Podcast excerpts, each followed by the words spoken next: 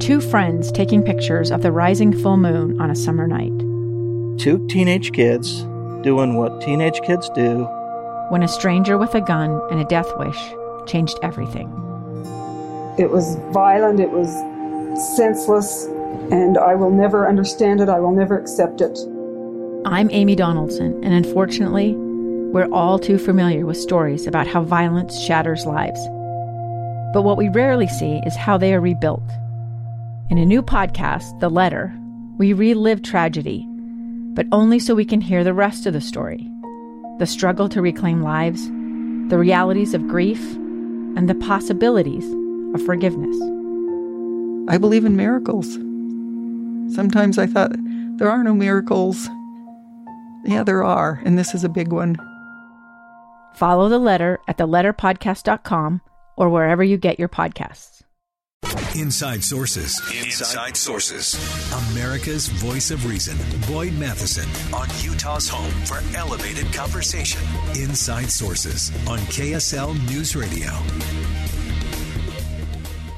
Well, the Department of Homeland Security has rolled out a string of immigration proposals, which include tougher asylum restrictions and the possible return, uh, floating some of those ideas in terms of different kinds of migrant detention at the border. Uh, so that's one piece of the puzzle. There's also an important group in Congress that feels they've been left out of the administration's policy conversations. And ironically, it's Hispanic Democrats in the House and the Senate.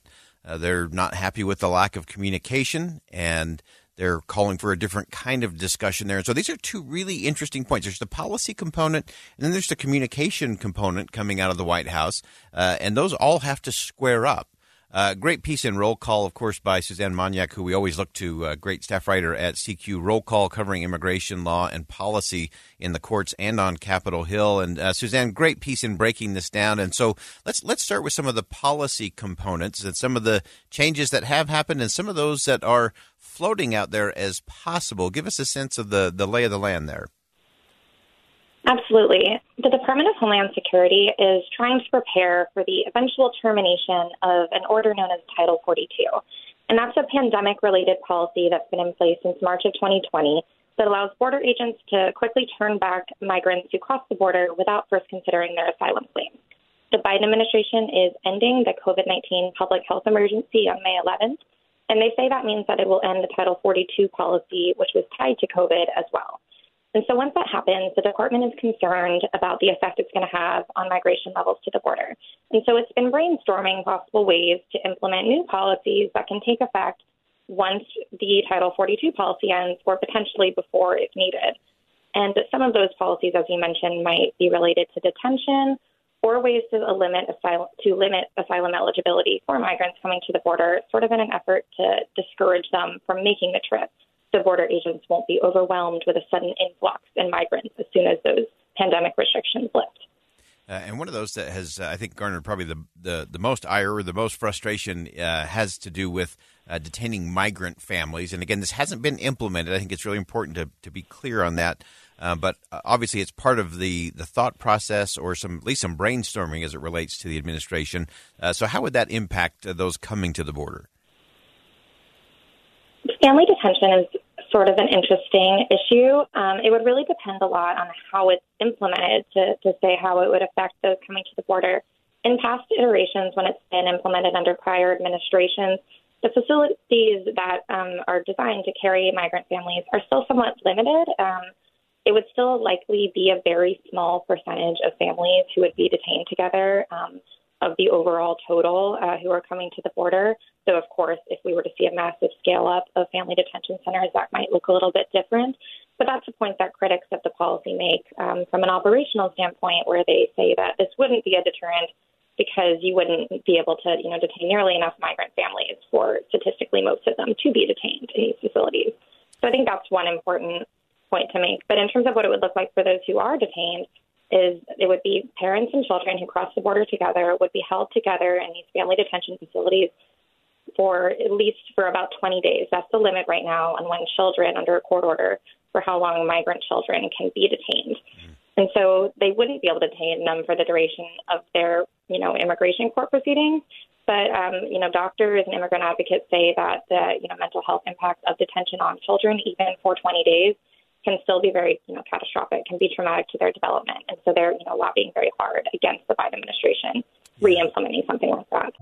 A stranger with a gun came upon two teens taking pictures under a rising full moon. But violence is only the beginning of this story. Sometimes I thought there are no miracles. Yeah, there are, and this is a big one.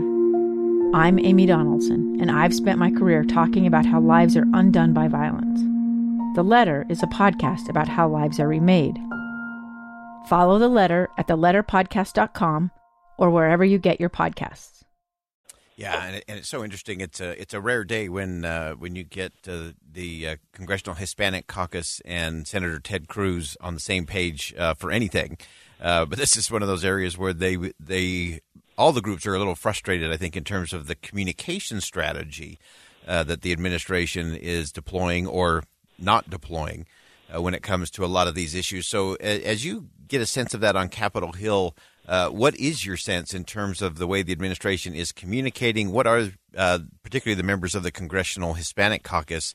Uh, what's their sense of this, and what would they like to see happen? It's one of those issues on Capitol Hill where uh, the Biden administration, when it comes to immigration policy, has managed to anger both Democrats and Republicans, um, though albeit for somewhat different reasons. Right. The Congressional Hispanic Caucus, uh, who are all Democrats, um, they are unhappy with the Biden administration's level of outreach to them. Um, and a few of them had some pretty harsh words to the administration after the New York Times and other outlets reported that family detention was back on the table. Uh, Bob Menendez, who's a senator from New Jersey, um, compared it to the Biden administration coming up with civil rights legislation and failing to reach out to black congressional offices, that it was unacceptable. And so I, you know, I think it's, you know, hard to for the Biden administration to be, you know, losing members of their own party and not, you know, having support even from their own, you know, political base on the Hill with this.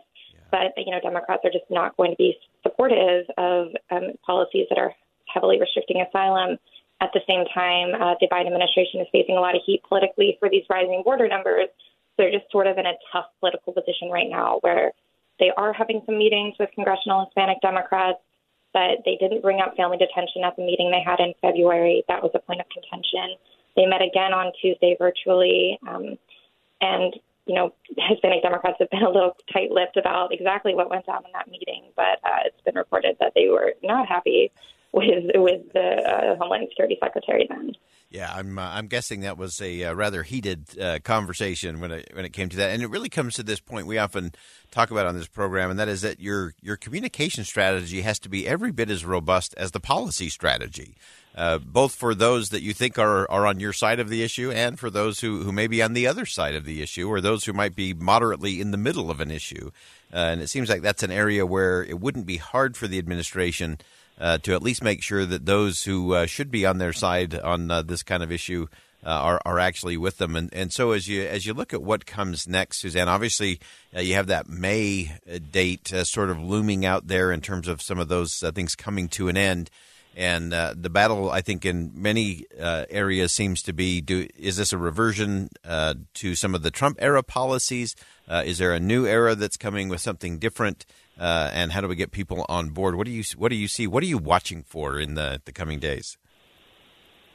Um, I think it'll certainly be very interesting. Uh, the Title 42 policy has been in place at this point for almost, you know, about three years exactly. Um, so this will be a dramatic change for border operations. Um, something that you know hasn't been to take away something that's been in place for as long as it has been. And so I think, you know, I'm going to be very much watching to see what the Biden administration decides to put in place, assuming it does end the public health emergency in May. I always want to add that caveat that in theory they could decide not to follow through. But if they assume that we that they do follow through with these plans, I, I think there is a lot of concern that there's going to be very high levels of migration um, headed to the border, and that that's going to be a problem operationally and politically for the administration. And so what we're waiting for at the moment is that we have this proposed rule that would make it so that asylum seekers who are headed to the U.S. Mexico border who pass through another country on the way to that border and don't first seek protection there, so that might be like Guatemala or Mexico for those headed down from South America, um, would be have essentially overcome a presumption that they would not be eligible for asylum. So it's not a categorical bar, but it would essentially make it harder for them to ultimately win asylum in the U.S. if they didn't first seek asylum elsewhere. Critics say that countries like Guatemala and Mexico are not safe for asylum seekers. This is also a rule that was put in a slightly more restrictive form under the Trump administration, and it was struck down in court. So I'll certainly be watching for that proposal to be finalized, see how it changes, if at all, and likely for any litigation that might be brought against it from uh, immigrant advocacy groups. Yeah, wow, fascinating stuff and great uh, reporting and writing as always. Suzanne Monyak, a staff writer at CQ Roll Call, covering immigration law and policy in the courts and on Capitol Hill. And uh, Suzanne, great perspective as always. This is a uh, complicated one that requires both good policy and good communication strategy. We appreciate you for breaking it down for us today. Thanks again for having me on. All right, again, great perspective there. And this is again one of those things where we gotta we gotta get rid of the fake fight and the false choice. Uh, you can have compassion and rule of law, and those are compatible principles, and we can get this figured out. But when we don't figure it out, and then when we wait and delay, or when an administration, whether it's a Republican administration or a Democratic uh, uh, administration, when they just act uh, with a, with a cell phone and a pen. Uh, then we have problems because it always ends up in the court. It always creates uncertainty for the very people that you say you're trying to help. And that's part of the problem. So you have to engage in the conversation uh, with those that you think are on your side of an issue, those who are on the other, and who, those who may not be decided yet. Uh, but you got to have a communication conversation that's every bit as robust as the policy conversation. All right, we'll step aside for a quick commercial break. In an era of very high tension between China and the United States, how do we foster more dialogue and find the common ground beyond the big hot button issues that do divide us between the United States and China. We're going to talk to Dr. Peter Chan from BYU about that coming up next. Stick around.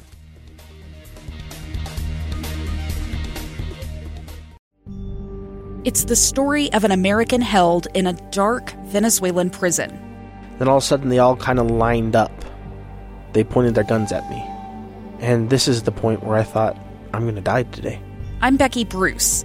I spent a year working on Hope in Darkness, which now has more than 2 million downloads. Find it on kslpodcast.com or wherever you listen to podcasts.